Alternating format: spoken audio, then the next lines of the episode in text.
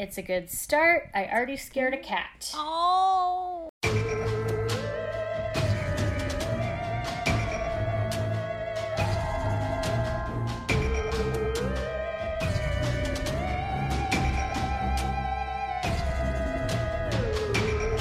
Which one? I did not realize Bean was right underneath me when I clapped. He is no longer underneath me. Bean. So. Oh my gosh. I realize that's also the thing I do when they're like scratching something they shouldn't, is yes. I clap loudly at them. So he's probably like, oh my God, I wasn't even doing anything. That's exactly how I was with Tuesday too. If he was being bad, I'd clap so that he it would startle him and he'd run away from whatever he was doing that was wrong. And then, sometimes if I laugh really hard, I clap my – like I'll like clap, like ah, like slap my knee kind of thing. It would scare the shit out of him. I'm like, no, you buddy, God. You're not in trouble. I'm sorry. Okay. So this is funny and no one else will believe me. You might believe me. I believe you. Bean is very smart and he knows a lot of words. And we – P-L-A-Y, I can't say that or he'll come over here every night. And it consists of me flicking hair ties into the other room, and he bats them out of the air or jumps up and grabs them. I bought one of those like $14.99 glass jars with like positive vibes only printed on it, full of like 170 hair ties that we play with. Oh my gosh. So I will always count down the first one, right? I'll count it down. And so when I start counting, he goes to his little start spot. Like, so he knows one, he knows two, and he knows three. So, yeah, there's his little head. So not smart, yet. Bean. Not yet. So he knows those words and knows that's, he's about to, okay. So I've been doing a lot of crocheting lately because I'm really cool. And, oh, wait, here's my blanket. See, I finished my blanket. Oh, my gosh. It's so warm. Love that freaking blanket. Yeah. I love the color. Beautiful. As soon as you posted on Instagram, I was like, I need to learn how to crochet that. It's fun. Blanket. It's very relaxing. I can send you the pattern. So anyway, so he knows those. I've been crocheting a lot. And when I'm doing something complicated, I have to count it. And I did not realize until he started coming over and putting his little face right in front of me, like being very distressed because I kept counting and I wasn't doing it. You were delivering. Yes, exactly. And it was so funny because I thought, oh, he doesn't know the words. He's just familiar with the routine and like my inflection or whatever. But I was clearly not doing that inflection as I had my face in front of a bunch of yarn. And he's right. Oh yeah. Yeah. Yes. And then you toss the rubber band. Mom, we're playing. I know. Right, Mom? Oh, too smart. God, he's really smart. Yeah. Buddy. It's a problem. Never since I have to put on my glasses. I don't think you've seen me wear these yet. I haven't. They're sexy though. I don't like wearing them with the headphones because it squeezes my head too tight. But they're prescription, so I have 20/20 vision. But when I'm looking at screens, my eyes are straining like way too badly. I can tell there. It's blue light blocking. Yeah, because you can. I can, yeah. Mm-hmm. I hate it. I look like a little alien. So also. I apologize, like you, Ithamar. I didn't realize how expensive prescription glasses are.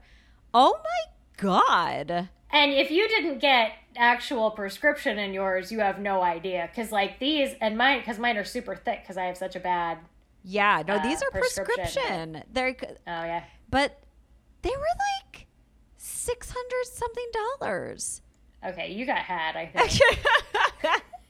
I have...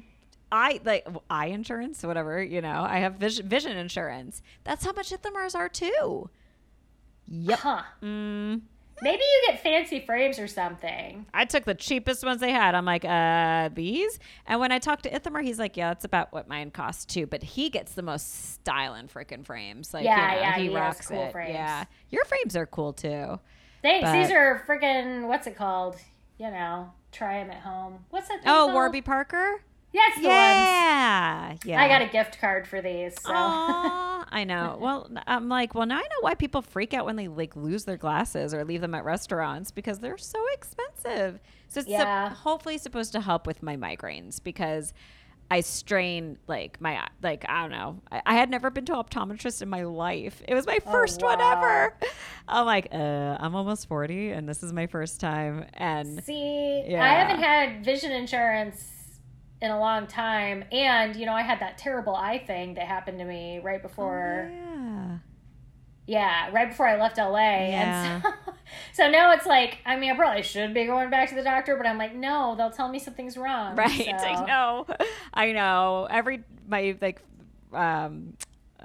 physician was like, okay, so you need to do annual eye exams. I'm like, no, I don't want to. Well, that's the shitty thing too. Like, cause you know, I hardly ever wear contacts anymore because you have to go get, they'll only give you a year's worth of contacts, right. And then you have to go every year and get an upgraded prescription. And yeah. It's like, no, I'm not getting stuck in that cycle again. Uh-huh. That's, Ithamar like rarely wears his contacts now because of that too. Yeah. Yeah. But yeah. This is healthcare. Isn't it great? I know. Uh-huh. I don't know what's the lesser of two evils because I was starting to get a headache from the screen because I just am really sensitive to light, like crazy sensitive to light. I am too. And so these help, but then when I'm wearing my headphones, it squeezes the glasses into my head, and then that gives me a headache. So I just don't. You guys, you'll get used to it. I was literally like, no, I think I wear the ears a little higher on my head. Oh, maybe that's what I have to do too. Yeah. Try that. This is the tantalizing. Did we introduce our podcast already? No. Okay. Oh my God, we did not. It's okay. It's only 6 minutes and 45 seconds in. Okay, great. This is the tantalizing talk you will get. Crocheting, cats, ladies wearing glasses on... Bitches and Booze. Shockingly, this is a paranormal podcast. With a shot of liquid courage, believe it or not. I swear, guys, I've been drinking. I'm actually almost done. I'm just having wine today. Woo-hoo. Yeah, because our topic is crazy and weird. Yeah. It was my bad, so I thought that...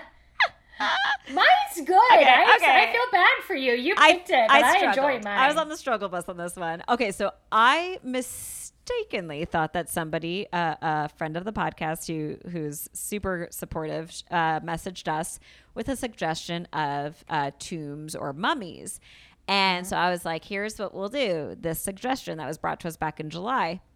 And so I already did the research. And then I was like, is this what she suggested? And it wasn't. I was wrong. It was genies, and which I added to our roster for a future episode. We'll do that. So my apologies. No fans of ours recommended that we do this. So I think true fans of ours will remember the Up Ghost and Personal that was sent in by Lolly a little while ago. Oh my God, the mummy dust, about the dust, mummy dust, or whatever it was. Mm-hmm. So I know that would have been like a perfect Up Ghost and Personal to pair with this, but you were a hero and did that while I was in Italy, so that we wouldn't have too many absentee episodes. That was a great one, Lolly. Yeah. Oh my God, that was so fucking funny. Nothing tickles me more than listening to Tammy laugh out loud with herself when she does these little solo one-offs. I love it. The best part is I was like doing it. I was like, I had a meeting too, and I was like, oh, I got 12 minutes. I'll just read this or whatever. And then I was laughing so hard that I was like, I gotta hurry up because I have to go to a meeting. Oh my God, it was great. Well, we'll say that inspired this topic. Yes, I like that. My only like real like aggravating part was, and I texted Tammy this, I was like, heads up, there is a game, like some kind of freaking, I don't know, game that it's called something, but there's a level called like Curse of the Mummy or Tomb Curse or something. And so whenever I was Googling, it was just nonstop. Yeah. How do I unlock this level? How do I get past? I'm like, so you know, in our last one with Michigan, there was another place I was gonna pick that was like an asylum, and it was like it's really, really haunted. Well, of course, last year they turned half of it into a like haunted attraction. Oh man! So I couldn't get any of the real stuff anymore. So it's a struggle. It's a struggle. Well, Tams, I would love to hear what you found because you did not struggle as much as I did on this one. I didn't. I'm very excited because I picked a mummy. So mine is very British. It's all about how British people got fucking cursed for touching dead Egyptian bodies. And I really love it. So in order to celebrate the absolute Victorian, Edwardian Britishness of this, I am having a gin fizz, not a real gin fizz. I'm having gin with lime Topo Chico in it. And, like, that's fine. That sounds so good. Thank you. I mean, gin is just British, right? Well, I remember when you were out there for so long, you were just like, Amy, you can get a can of gin and tonic. Just to carry around on the train. I'm like, I need to go to there.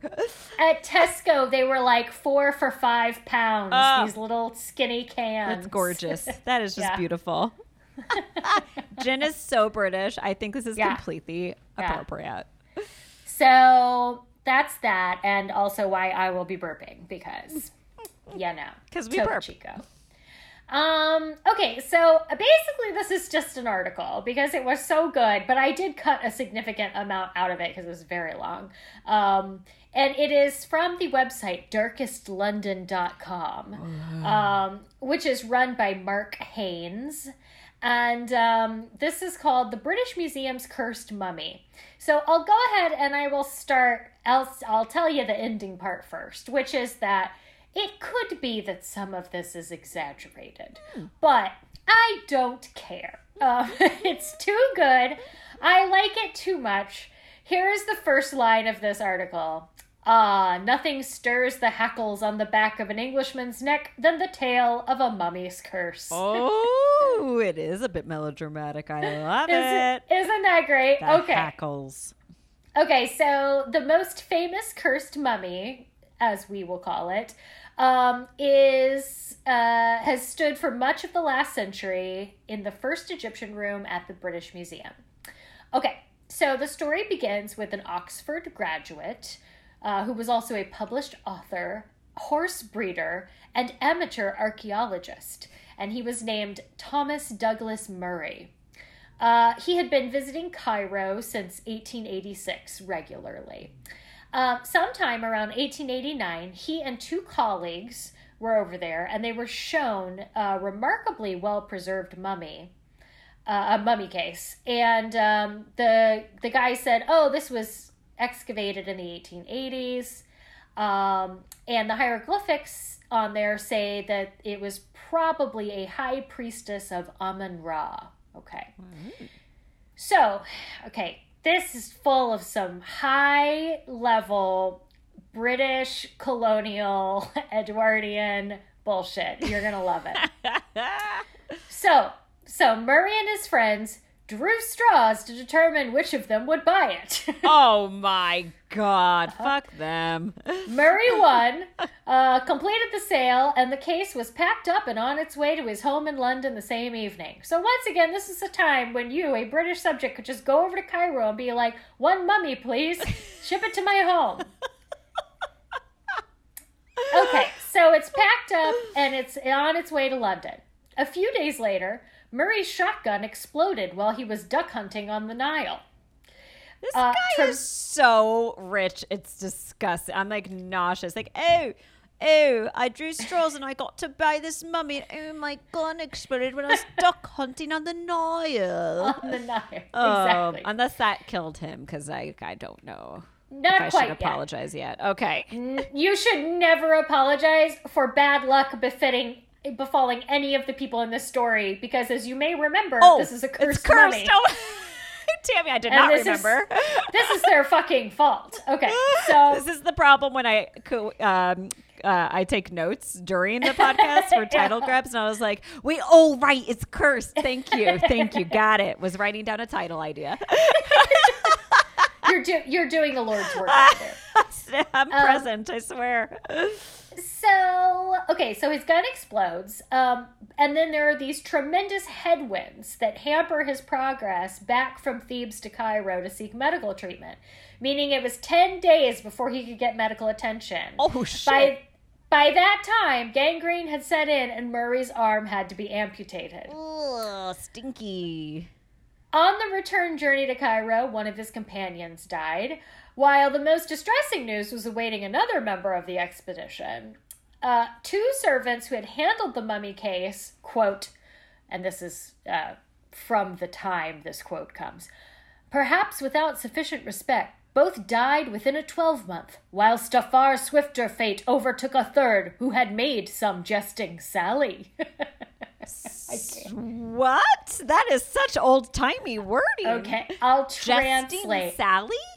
So two people died within a year, and then someone else died faster because he made a joke. Oh, my God. Okay, I got that they died within a year of each other, but whoa. Oh, a jesting. Okay, like a joke. Jesting Sally. A jesting Sally. Oh, my God. I could just hear, like, the news report. Like, right? Jesting Sally has died. And, wow. One made a jesting Sally and died. Okay, so Murray makes it home to London. Up one mummy, but down one arm. So, you know. You win some, you lose some. So, it's just sitting in his living room. And he walks in. He finds the object to be chilling and ominous. And he says that the face on the board now seems full of malevolence. Okay, so describing what we're looking at, if you're not familiar, there were, you know, multiple layers of shit. And so this is like a big board on the outside that's like wood, but it's painted to look like a person. So, right. Okay. Oh, it's weird that suddenly having a mummy in your living room was not the warm welcome you expected it to look like. So strange. Weird.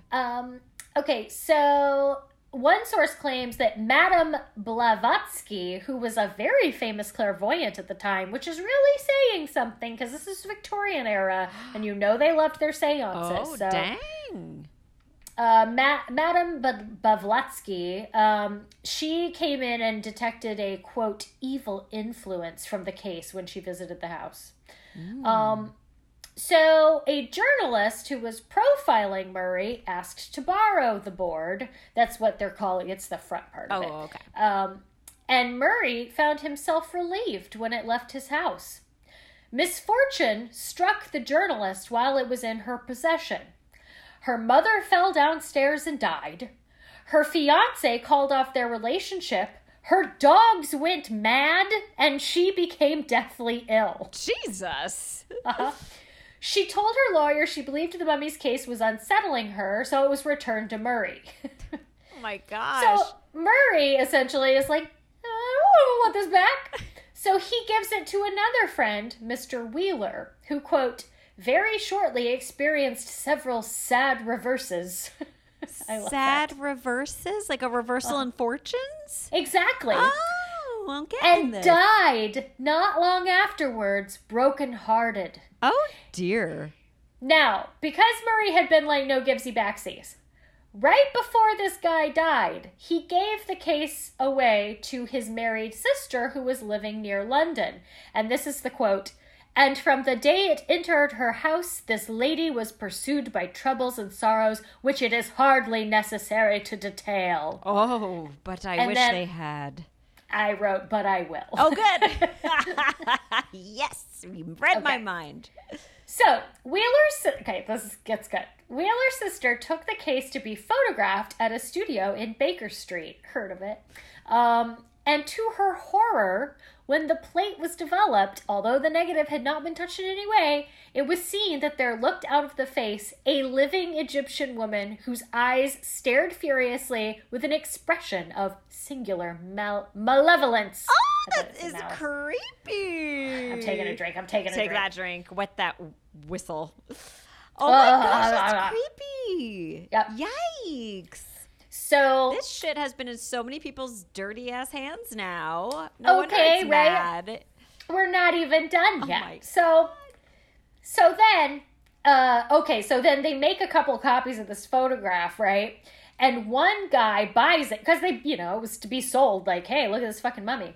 So somebody bought it. Was like, oh, this is weird. Brought it home. Goes to sleep. Every piece of glass in his house shatters overnight. Okay. Okay, right. These are not just coincidences. Like, that's insane and very messy. So the lady that had taken possession of the case, the lady that got it photographed, happens to run into Murray, the original owner, and naturally poured out to him her pitiful story. He urged her to get rid of the case immediately, whereupon it was offered to and accepted by the British Museum. Okay, so an Egyptologist who acted as the middleman in the handover had the case sent to his house so he could study the hieroglyphics, and died shortly after. Oh my gosh. His servant said his master hadn't slept since the day the coffin was brought into the house. Dang. Yeah. The carrier who brought the case to the British Museum died within a week. Okay. And it was rumored that anyone else who tried to take a photograph or even sketch the mummy case would be struck down. Another photographer had taken an image and also captured the terrifying face of a woman. Wow. He went on to shoot himself. Oh my God. Yeah. So... All right. Do any of these photographs exist today? Like, are they online? I don't know. I didn't see any. Yeah. I mean, that was a long-ass time ago, so you never know. But, yeah. So, the guy... Okay, so he gives the picture to this guy, Sir Ernest Wallace Budge, who's the keeper of Egyptian and Assyria antiquities at the British Museum at the time. So, Sir Ernest... he was reportedly so concerned with the number of stories he'd heard... including, by the time he gets there, numerous staff reported unexplained hammering noises and sobs coming from inside the case. So then he began to wonder if the priestess was unhappy with her position and presentation in the museum. I actually do kind of love that this museum guy was like, oh, she must be pissed off. Does she not like this room? Does she need a window? So what he did was he moved her into a display case all by herself and adorned it with a lot of like, this is a great priestess. Guys, this is like the best priestess ever. So cool. The coolest of all priestesses, you guys. And so then like once that happened, almost all of the disturbances stopped. Bless this man. Yeah. Oh my gosh. It makes me so sad for the priestess. The night staff occasionally reported seeing someone walk through, but nobody ever heard like banging and sobbing again. Whoa. So poor priestess. She's like, you took me from my home and then you put me in all these fucking houses that have I'm pissed. And she's like, okay, but if I have to be here, this is okay, fine. Okay, this one's better. This is nice. It has a good view. Thank you. I mean, I don't want to get back on the boat, so fine, I'll just be here.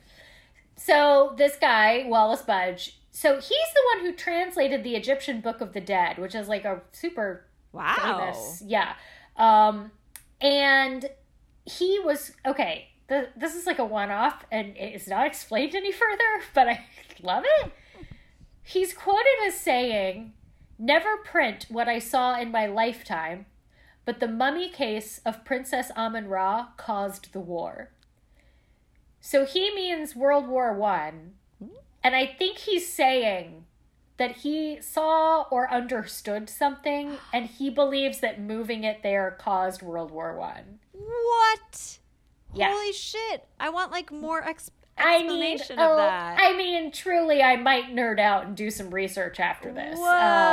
I have can't never believe heard it, that, but like philosophy that you're going to do more research, little Hermione? Oh my God. I know. I can't help it. So Murray, and then I helpfully wrote in parentheses the original mummy dude, in case we forgot. We've gone on a long journey, so that is helpful. That's really exactly helpful. So he contacted the museum and asked if he could hold a seance in the Egyptian room with his colleague, who's the journalist W. T. Stead, who is one of the people who wrote one of the first articles about the curse. So that old-timey language I was saying before, it was that guy's article. Okay. So the museum was like, no, thank you. You cannot do that. But because his colleague was a journalist, a well-known journalist, it got written about in the papers anyway, like, well, he asked, so people were talking about it. So in some ways, his colleague, Stead, gave the whole story credence because he was actually one of the forefathers of modern investigative journalism. Wow. So he was famously jailed following his landmark investigation into child prostitution when he arranged the purchase of a 13-year-old to prove that the trade existed. So he was like kind of like Nellie Bly, like get in there and do the on-the-ground reporting. Wow. Yeah. So he was a noted pacifist, and he was actually nominated for the Nobel Peace Prize. Dang! And then he became very interested in spiritualism in the 1890s. Nice. Okay, and so this is kind of his background, and then he's a well-known journalist, wants to go investigate this mummy, gets turned down, but he writes about it. He writes that whole article about the curse, and then he gets on this boat called the Titanic. Okay. This is so good. I don't even want to do my research. Like, are you fucking kidding me? Yeah. I did not see this coming for the life of me. Oh, my God. So, oh, my God. So here's the story of him. So after the iceberg was struck, Stead helped several women and children to the lifeboats. And then when he saw that the boats had gone, he went to the first class smoking room where he was last seen sitting in a chair reading a book. He was supposed to go to the Peace Congress at Carnegie Hall at the special invitation of President Taft.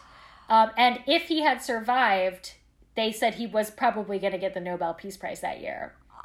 So I kind of wonder, like, timing-wise, because Titanic was right before World War I in Europe. So I wonder if that is part of what the guy was saying. Like, maybe if this guy had lived, he would have been able to advocate for peace a little more. Oh, I don't know. Oh, my God. Yeah, because I was going to say Titanic was, before the World War I. Holy. Yeah. Oh, they should have still given it to him posthumously. He deserved. I know. What? This is, my mind is just like, there's so much. My mind is blown. Right? So, it's been on continuous display at the British Museum since 1890, has only left on a couple of occasions. For example, it was moved for safekeeping during the two goddamn world wars. Oh, yeah.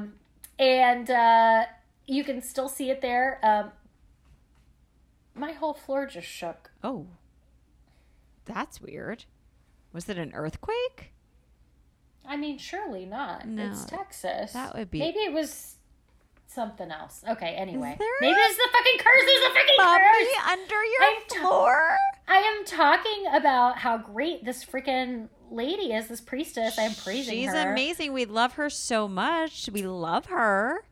So, Thomas Douglas Murray, a.k.a. Original Mummy Dude, died in 1912, which, was like right after all this stuff was happening.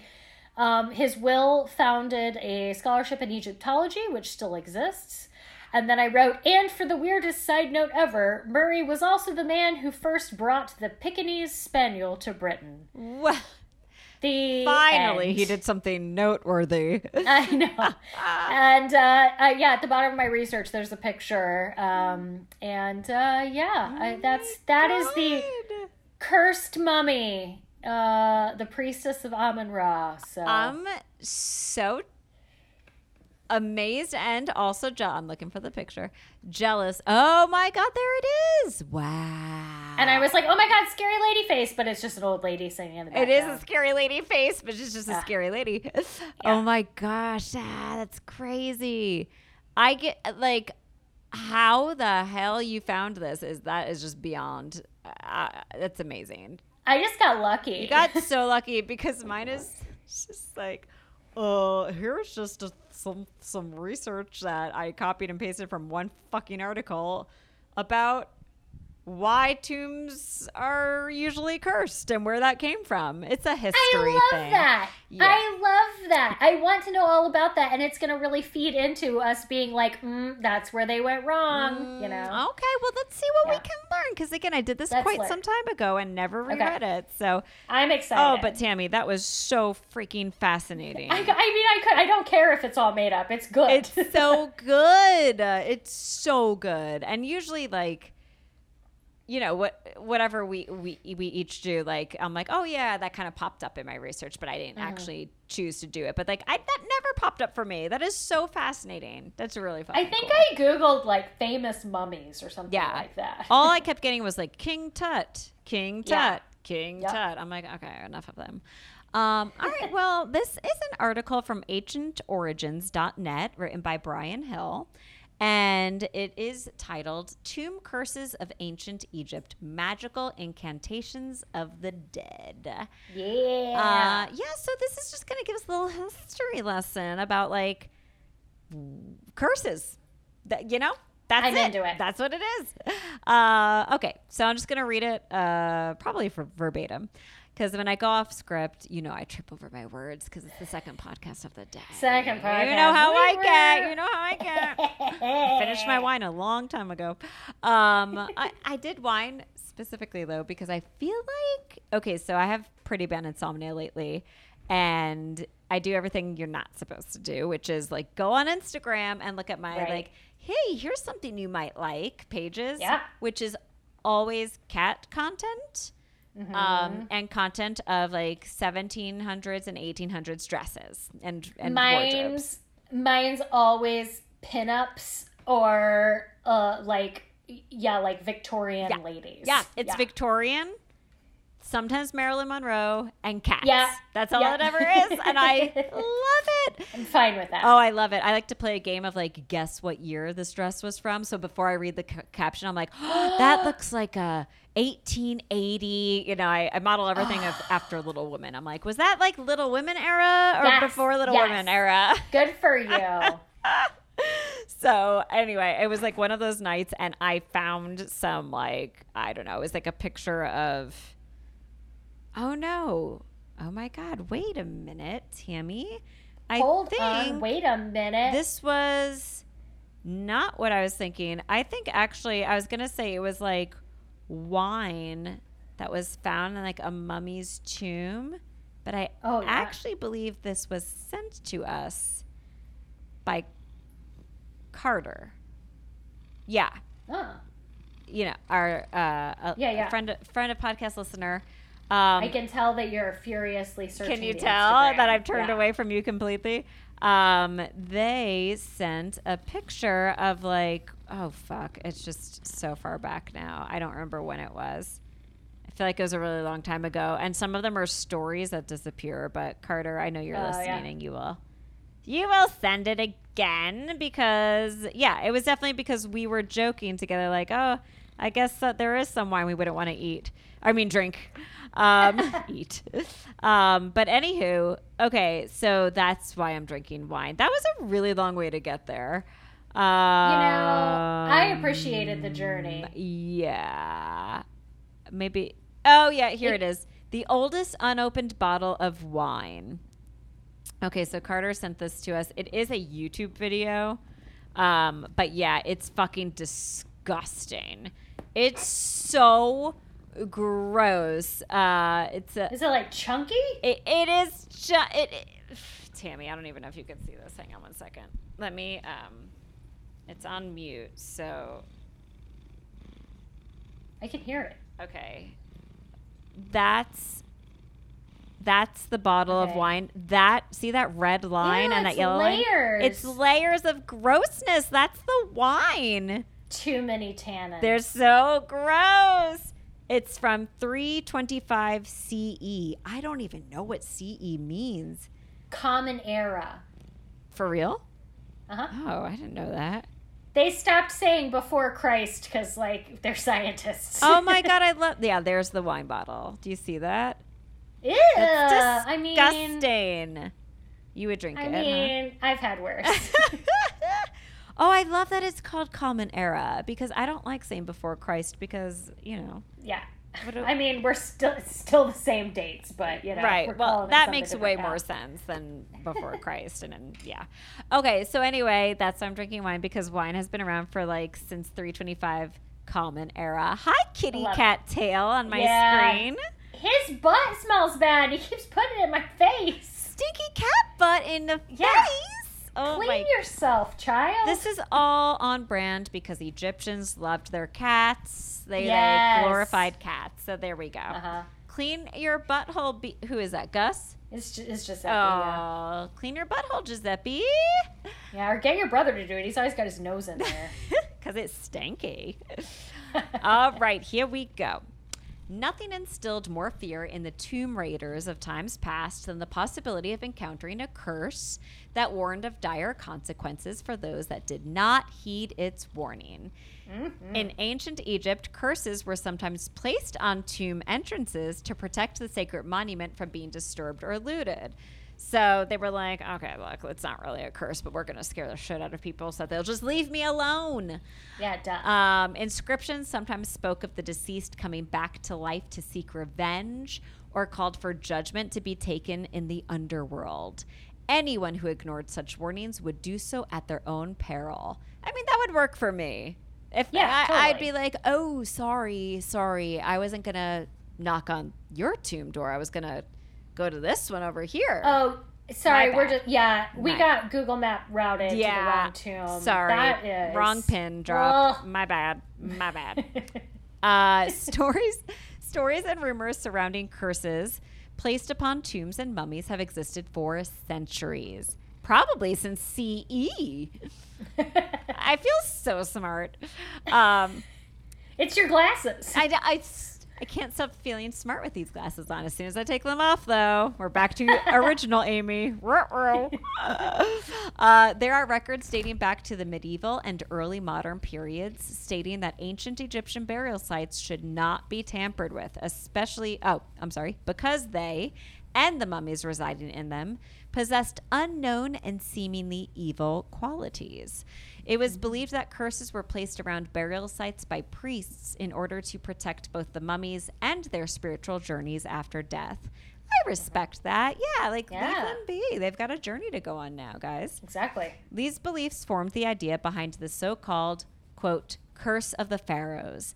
Anyone who entered or disturbed the tomb of a mummy, particularly that of a pharaoh, would be subject to bad luck and end inevitable death, which was proven true in your story. I mean, I don't think they were rumors just to scare people. I think they were real. A lot of people die. I mean, if nothing else, Victorians were dying all the time. So, I'm fine with attributing it to a curse. It was so hard to not die back then. Make it interesting, you know? Sure. I think in our Victorian, we did the episode we did on Victorian ghosts, which was, I swear my brain is going so far, episode 5, you're like, Victorians were so bad at not dying. And they really were. They really were the worst. The power of a curse as a deterrent deepened its location. Though curses were not commonly recorded in the tombs of ancient Egypt, they were used on occasion for the protection of the burial place. Tomb curses would be inscribed in the tomb chapel, the more public part of the tomb, and also on the walls, false doors, statues, and sometimes coffins.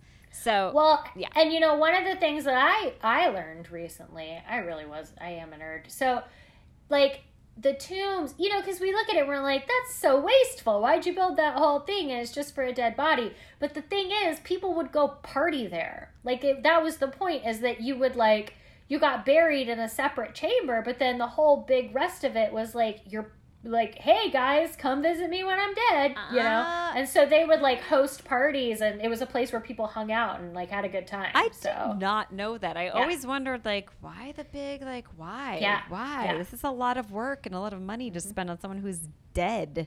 Oh man, we think funerals are expensive today. Back then, I mean, well, at least I got a place to chill. Kind of like Dia de los Muertos. I did more research into it this past year because we built the altar for Tuesday, and we celebrated, and it's part of my husband's culture, and so I just want to learn more about it. And it's really really common to go just to the grave of the person that died and eat and drink their favorite foods and drinks with kind of with them. You party with them, be like, hey. So did you have some treats for I had Tuesday? Some catnip. I had that freak was his favorite food was turkey.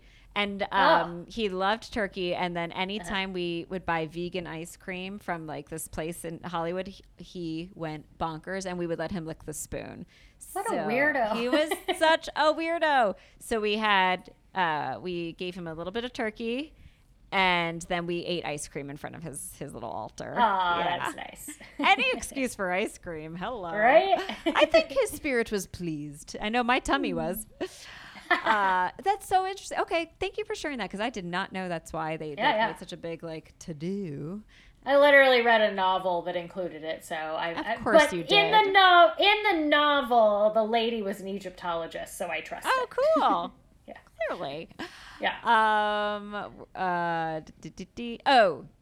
Okay. So, one unusual curse that was common, I don't love this, was called the donkey curse, which threatens the violator of the tomb. Okay. I'm going to word this delicately. Okay. Basically, if you violated this tomb, a donkey would come and have non-consensual sex with you. That is a really specific curse. That's real. I don't know who decided on that one. I mean, it would deter me, I think. I would prefer not to have that happen. I prefer not to have that happen, too. I'm sure many an ancient Egyptian would not want that. I mean, but I'm not who knew they had donkey shows in the common era.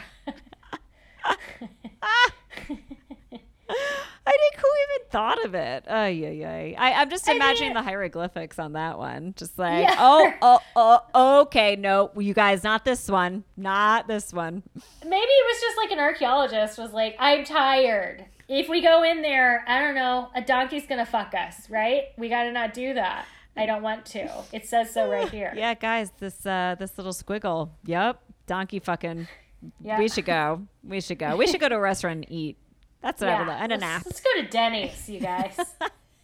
Little moon over my hammy would really hit the spot. Says that that's what we should do, and we'll become rich. So. Yeah.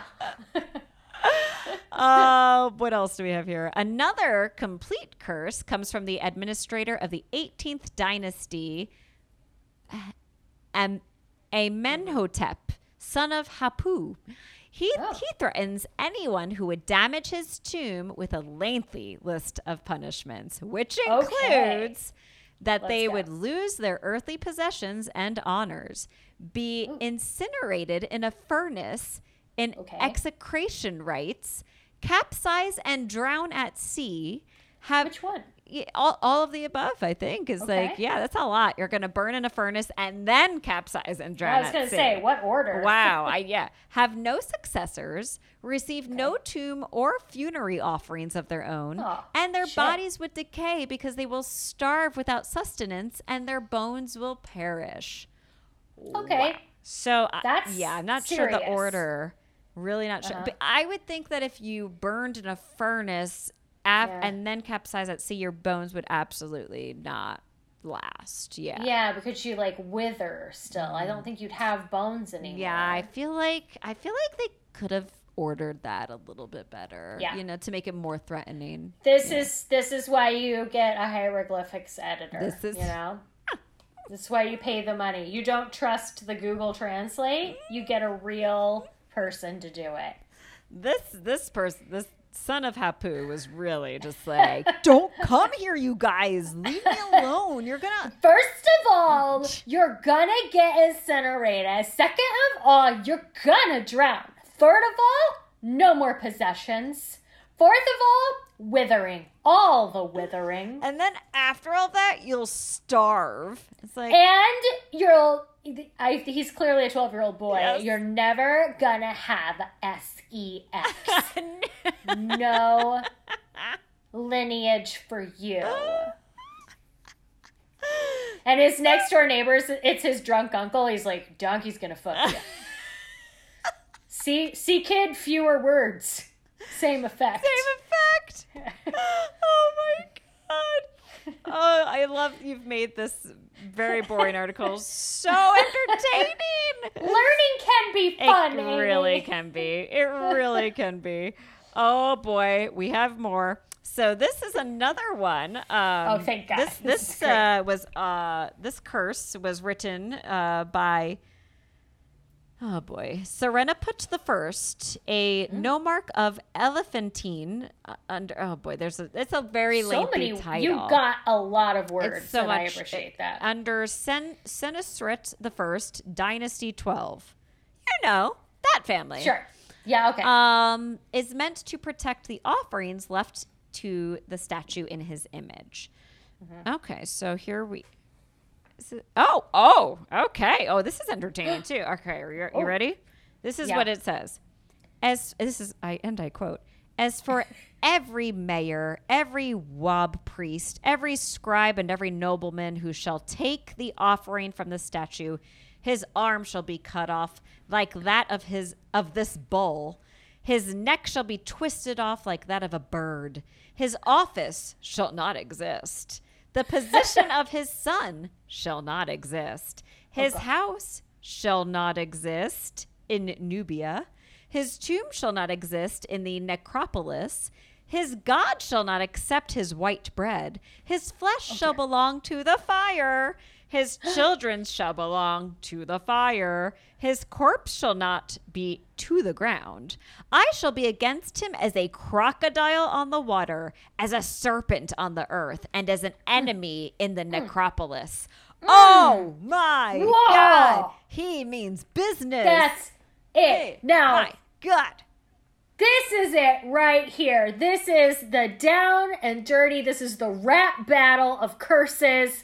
And this guy just won it because it was classy and terrifying. It made sense sometimes. I got a little lost at the bowl, but that's okay. Yeah, the bowl didn't make much sense to me, but yes. Got me back with the crocodile. Loved it. No notes. No. 10 out of 10. Loved it. It was very impactful. It really was the rap battle of the pharaohs. Dang. I mean, you're just not going to... No arm, no office, twisted little neck, you know. Oh, and your God will not accept your bread. No, I worked so hard on that bread. But, you know, what if you were working on that sourdough starter for just like years you were feeding that thing? Like, fuck, that would suck. He took it up during the pandemic. Ooh. It was like the one thing he could do. And now, then his God won't even take it? Dang. Oh, burn. My God, Is your God taking bread from other people? Like, that's what you get worried about immediately. My God, whose bread is better than mine? I put so much love into this. What the hell? It's because your son has no office. That's why. Mm-hmm. And you don't have your bowl. Your bowl is cut off. Does not exist. Yeah. So they meant business back then. Oh, my God. So, you know, so the biggest thing about... opening a tomb, like the most popular story was opening King Tut's tomb, which was in 1923. Oh wait, I skipped a little part, which is interesting. The ancient Egyptians believed in magic, so they did believe that through magic mummies could become alive. So Egyptians would protect their tombs by magical means. Like, aka curses on anyone who entered. So interesting. So they really believed in these curses and whatnot. Okay, so fast forward to modern day, 1923. King Tut's tomb is opened. It's the most famous case. Wonders. Oh my gosh, we were so. It just takes me back to that ride at Disney. What's it called? Indiana Jones and the Temple of Doom or something. Yes. How many giant boulders rolled at them? Oh my God, so scary back then. Snake pits. So like, you know, people started to panic all around the world because the people who opened King Tut's tomb were apparently quote unquote cursed. Bad things started happening. And now we had a little thing called like the media, sort of. But you know, the printing press was a real thing now and everyone was like, oh my God. So several people who were at the original opening of King Tut's tomb died way before their time and under very strange conditions. Most accounts of the story have Howard Carter, who is an English archaeologist and leader of the excavation, discovering a clay tablet in the antechamber of the tomb. A few days after cataloging it, a team member deciphered the hieroglyphics. The alleged curse purportedly said, "Death will slay with his wings whoever disturbs the peace of the pharaoh." But we don't have a record of that anymore. So it's like, is that what it said? The first sign of the curse occurred when Carter sent a messenger to his house. On arrival, the messenger heard a faint cry and saw Carter's canary being eaten by a cobra.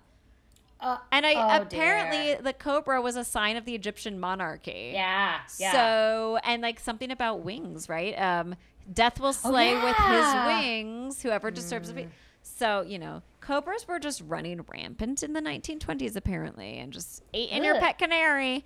Oh, my God. It's scorpions today. My God. Did you hear about that? No. What? A scorpion ate a bird? No, there's literally like infestation of scorpions in Egypt right now. Like, Ew. It's a fucking like plague curse. Nope. Yeah. That sounds very much like a plague curse, and I am not here for it. No. I think God's mad, you guys. I think God's mad. Yeah. Started to pick up on that lately. Oh no, it's a vengeful God. Shit. He didn't want the bread. No, it's because now we're not saying BC anymore. Damn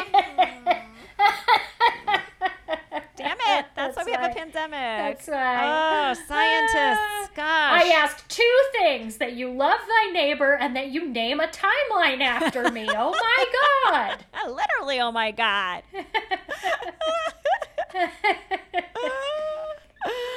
Oh, man. We're doomed. Within 7 weeks of King Tut's tomb being opened, the Earl of Carnarvon, who had discovered Tut's tomb, died from complications of a mosquito bite.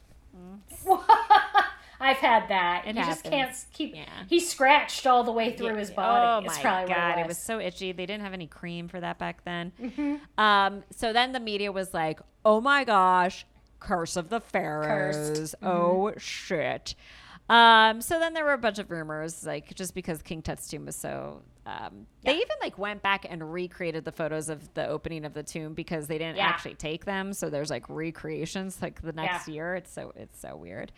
So like skeptics are kind of like, hey, guess what, everyone? There were 58 people who were present when the tomb was opened, and only 8 of them died, and it was within like 10 years. So they were kind of just like, that's silly. Don't even believe in that. I'm just going to skip around a little bit. Most of the Egyptian curses are metaphysical, but in some cases, booby traps and the use of poison.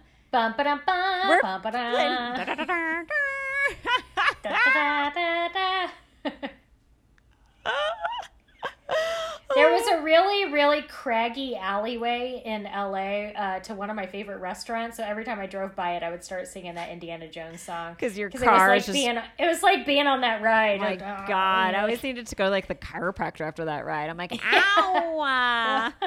Get better tires on these things. Oh, God. Well, that's like every road in LA right now, I feel. Oh, God. So, yeah, like they legit like booby trapped this shit. It wasn't just curses. So tombs were sealed and bolted and contained secret chambers which were difficult to access. Passages were blocked with massive stone slabs. There were hidden holes, trapdoors, and wires used as booby traps. Ancient Egyptian engineers would also cover the floors and walls of tombs with hematite powder, which is a sharp metallic dust designed to cause a slow and painful death to those who inhaled enough of it, which was then released into the air when stones were disturbed. Genius! That's better than a curse. That's just instant, like, oh, shit. Man, no wonder there's so many movies about this crap. It's so interesting. Sorry I said it was boring. It's not. So when Egyptologist Dr. Hallwiss entered a tomb in 2001, his team found a booby trap with 8 inches of the hematite powder, forcing them to abandon their expedition until they could come back with hazmat suits and respirators. Oh, my God. Or maybe you just let it be, guys. Maybe let sleeping dog. What's that phrase? Resting dogs sleep? I don't know. Sleeping dogs lie. There it is. I don't even know what that means. Just leave them alone. While curses might seem to be superstition of the ancients, there are many today who still arm themselves with objects of incantation. Okay, and that's about it. So basically, like, that's the history and reality of all of these exciting stories about mummy curses. And actually, I gotta admit, this was way more fascinating than I thought it was. That was really fun, right? Yeah, that was pretty cool. I'm glad I accidentally thought that it was suggested to us that we do mummies when it was never suggested. Oh my God, that was the real curse, that you got the wrong thing. Oh no, I never make mistakes. It must be a curse. This is super cursed. I'm cursed. Oh no, I'm so worried about your bull arm. Oh no, my God won't eat my bread. But if there's any donkeys out there. Gross.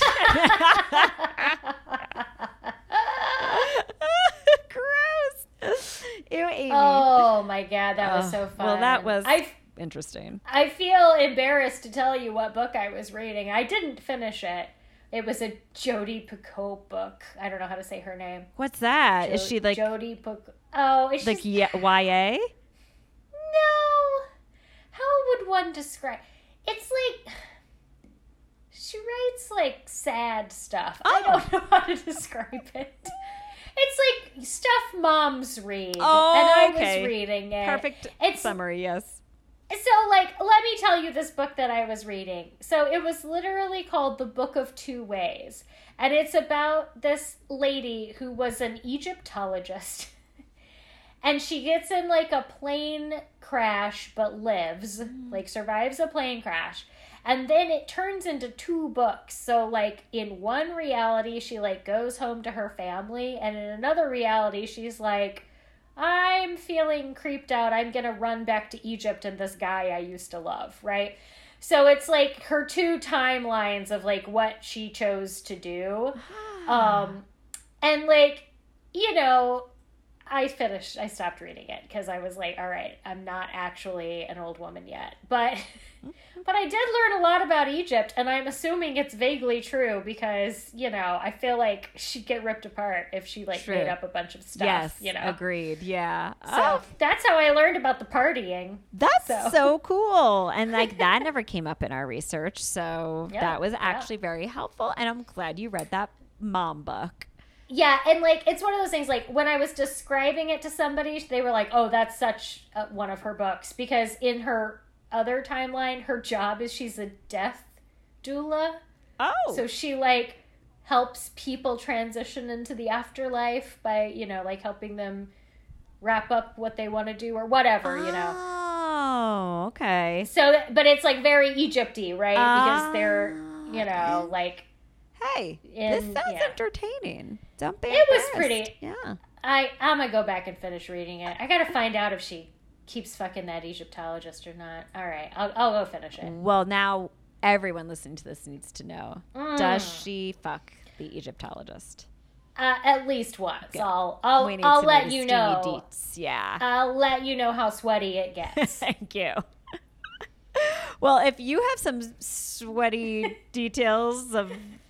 Don't send them to us. Send us ghost stories. Oh, no, Amy, you were about to get dick pics in our DMs. So close. Thank God I stopped myself. Oh, God, I should have had all that wine in the top 2 minutes of this episode. Yeah, please send them elsewhere. But if you got ghost stories for us, we would love to have them. You can send them to our email at upghostimpersonal@gmail.com or drop us a line or visit our website, bansheesandbooze.com. Click a little button that says Seen a Ghost. That's right. And if you'd like to see some pictures that go along with this, go over to Instagram and follow us at Banshees and Booze. And, oh no, there was a curse on our Twitter account and nothing happens over there. We're at Banshees and Booze. booze. So cursed. And, super cursed. Please rate, review, and subscribe to us. Otherwise, you might get cursed by a pharaoh or some mummy. You might. Wherever you get your podcasts, we're everywhere.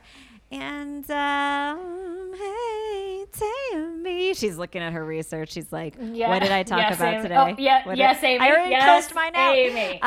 If you see a ghost, be sure to not make some jesting Sally. Oh.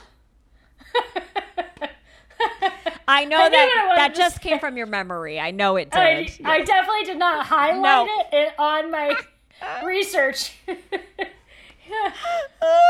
Now that's a Justine Sally right there. Five of us seen a Justine Sally. Oh my God, a Justine Sally. The language. It's so good. I love it. Hey, Amy. Yes, Tammy. I closed my research. I have nothing to reference. Why did you do that? If you see a ghost.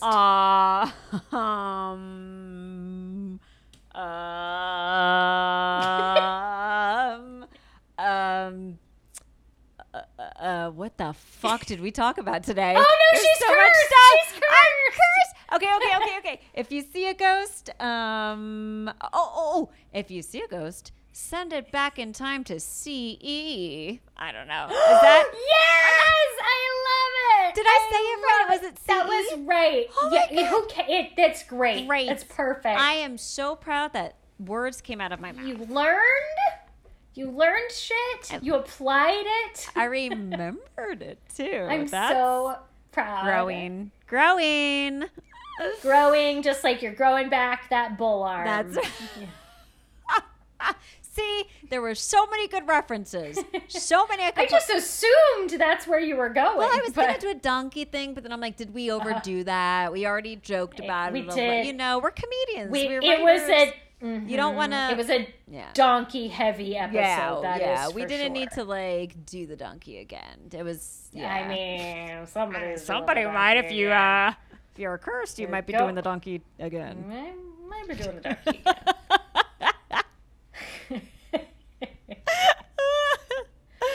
All right, let's get out of here before we insult some ancient priestess. Yes, please. That's. Oh God, I'm scared now.